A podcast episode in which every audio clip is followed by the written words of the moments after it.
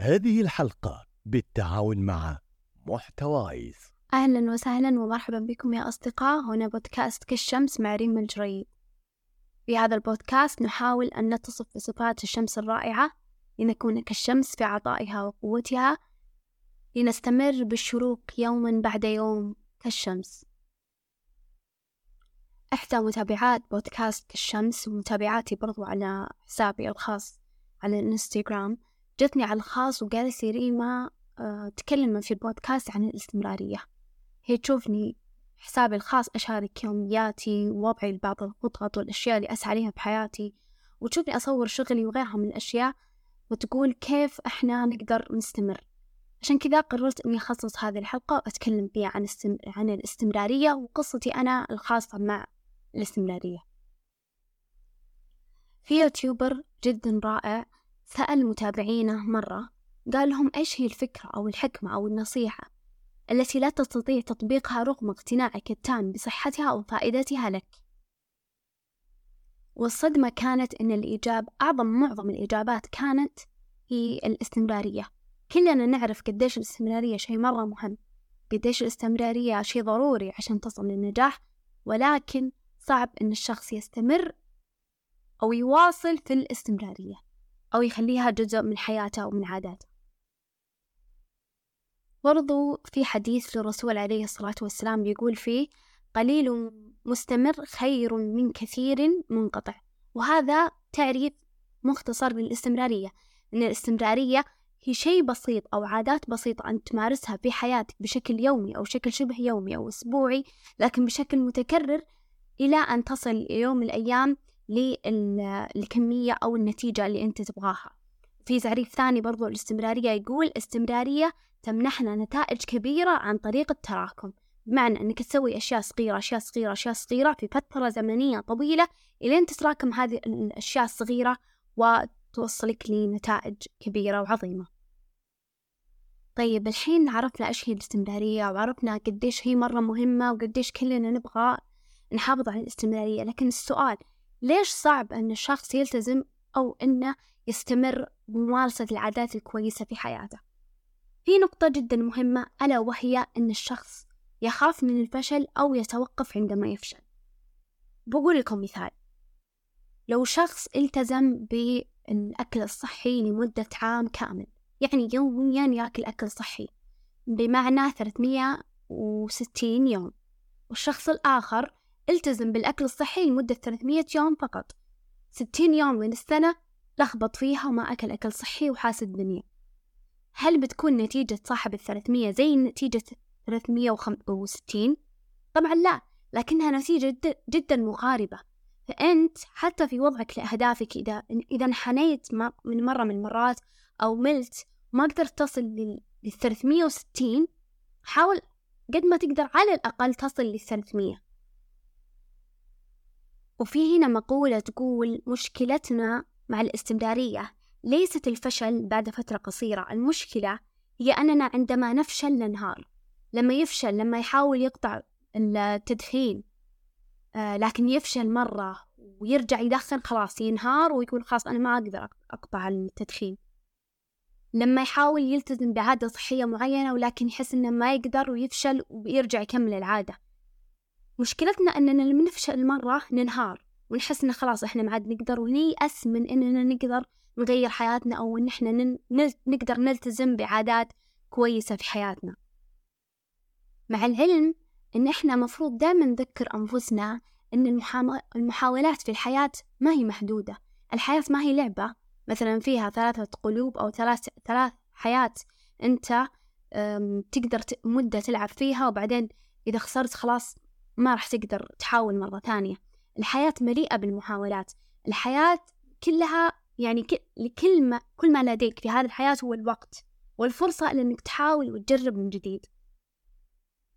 أكثر شخص مفروض إحنا نقتدي فيه موضوع الاستمرارية وعدم اليأس من الفشل هو الطفل الصغير. لما الطفل يقف ويحاول يمشي كم كم مرة طاح؟ لو تحسبون كم مرة طاح الطفل هي مرات كثيرة. ولكنه يرجع يقوم مرة ثانية ويحاول يمشي ويحاول يحاول إلين يصل لمرحلة إنه يقدر يمشي. ولو الأطفال يأسوا من محاولة أو محاولتين أو ثلاثة أو عشرة كما في إنسان قدر يمشي. لكن الله خلقنا بطبيعتنا وإحنا أطفال إن إحنا ما نخاف من الفشل ونظل نحاول. وكل ما كبرنا قل هذا الدافع عندنا أو صرنا نخاف من الفشل أكثر أو ننهار أو نتعب. مثل النملة برضو هي من الحيوانات التي لا تيأس ولا تتعب من الفشل. تحاول تحاول تحاول إلين تصل للهدف اللي تبغاه أو إنها آه، تحقق رغبتها اللي هي تبغاها. طيب بالنسبة لقصتي أنا كريمة مع الاستمرارية فأنا الحمد لله ربي أنعم علي بإني شخص يشتغل على نفسه ويعمل ويسوي ويفعل ويفعل الأسباب الحمد لله. ولكن آه تقريبا من يوم تخرجت أشياء كثيرة كنت أسعى لها وأشتغل عليها وما ألقى النتيجة. يعني أشتغل أشتغل أشتغل ومثلا أبحث عن وظيفة ما ألقى وظيفة. أدور على مكان شيء زي كذا ما ألقاه أطق بيبان كثيرة وما تنفتح لي.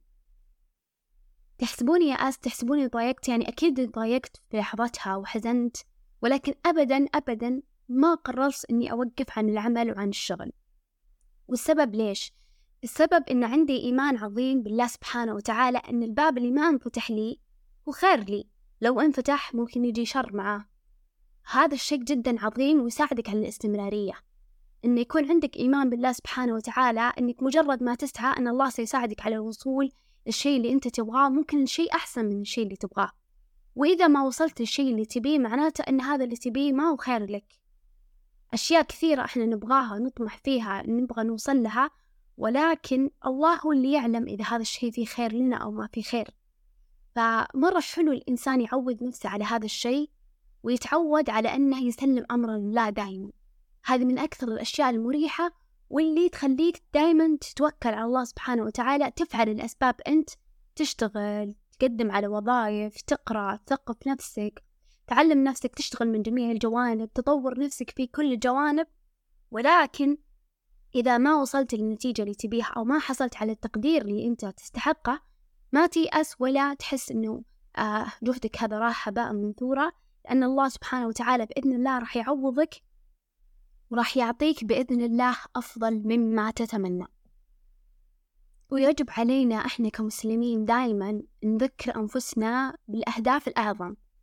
مو الهدف الأعظم إنك تتوظف وإنك تحصل على مكانة اجتماعية أو مكانة آه، في مكان معين أو مكانة أيا كان الشيء الدنيوي اللي تبغى تحصل عليه الأهم إنك أنت تفعل الأشياء اللي طلبها لك رب العالمين إنك تحاول ما تحسن أخلاقك مع الآخرين بحيث ما يكون في أحد عندك مشاكل معاه فياخذ حسناتك يوم القيامة وهكذا. وتتذكر أن الصعوبات هي جزء من الحياة.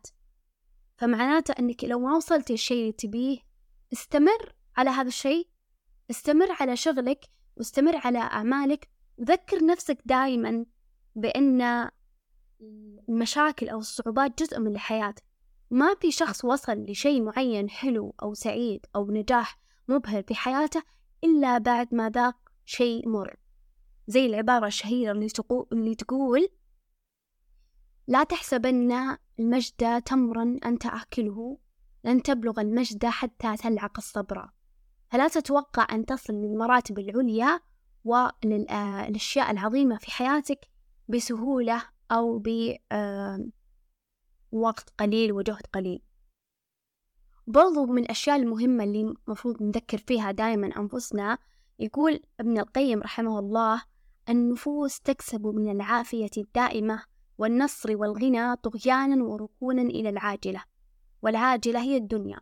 وذلك مرض يعوقها عن جد جدها في سيرها إلى الله والدار الآخرة. بمعنى أن الله يبتلينا مرات إن إحنا ما نصل للأشياء اللي نبيها ما تنفتح لنا أبواب وخيرات من الدنيا من الأشياء اللي إحنا نبغى نصل إليها عشان نتقرب إلى الله ونتذكر دائما الحياة الآخرة.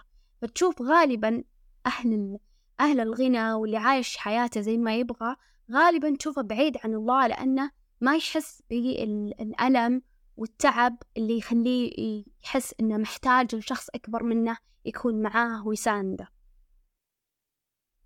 فمن رحمته سبحانه وتعالى أن نغص علينا الدنيا وكدرها لئلا يسكنوا إليها ولا يطمئنوا إليها ويرغبوا في النعيم المقيم في دار جواره فساقهم إلى ذلك بسياط الابتلاء والامتحان. فمنعهم ليعطيهم وابتلاهم ليعافيهم وأناتهم ليحييهم بمعنى أن الله سبحانه وتعالى ما يبغانا نركن لنعيم الدنيا وننبسط وأي شيء نسأله رب ونطلبه يعطينا إياه على طول. فخلاص نصير ما نتمنى الجنة وما نتمنى النعيم الدائم. آه خلانا شوي نذوق من ألم الدنيا ومن ألم الخسران والفقد وعدم تحصيل الأشياء اللي إحنا نبغاها عشان نطمع للجنة ونطمع للفضل. ونطمع لرؤية وجه الله سبحانه وتعالى. وهنا في قصة النبي أيوب عليه السلام يقول الراوي كان رجلا قوي البدن كثير المال والولد له عبيد وحشم وإبل وغنم وفي غمضة عين ذهب كل شيء كأن لم يكن من قبل وابتلي في جسده بأنواع من البلاء ولم يبق منه عضو سليم إلا قلبه يحمد الله ولسانه يذكر الله.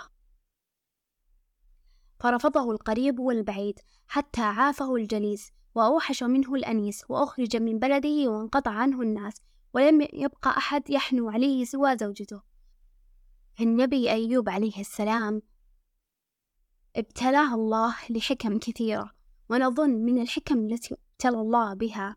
في أيوب عليه السلام لكي يتقرب إلى الله ولا يغتر بالدنيا والعطايا والخير الذي أعطاه الله وينسى ربه وينسى الحياة الآخرة ولا وينسى الجنة والنعيم. فتذكيرك لنفسك دائما آه، بربك سبحانه وتعالى وأن ما اختار لك إلا ما فيه خير لك آه، يساعدك بشكل كبير على الاستمرارية. كل الحب شكرا على حسن استماعكم. لا تنسون تقييم الحلقة ومشاركتها مع شخص إذا أعجبتكم.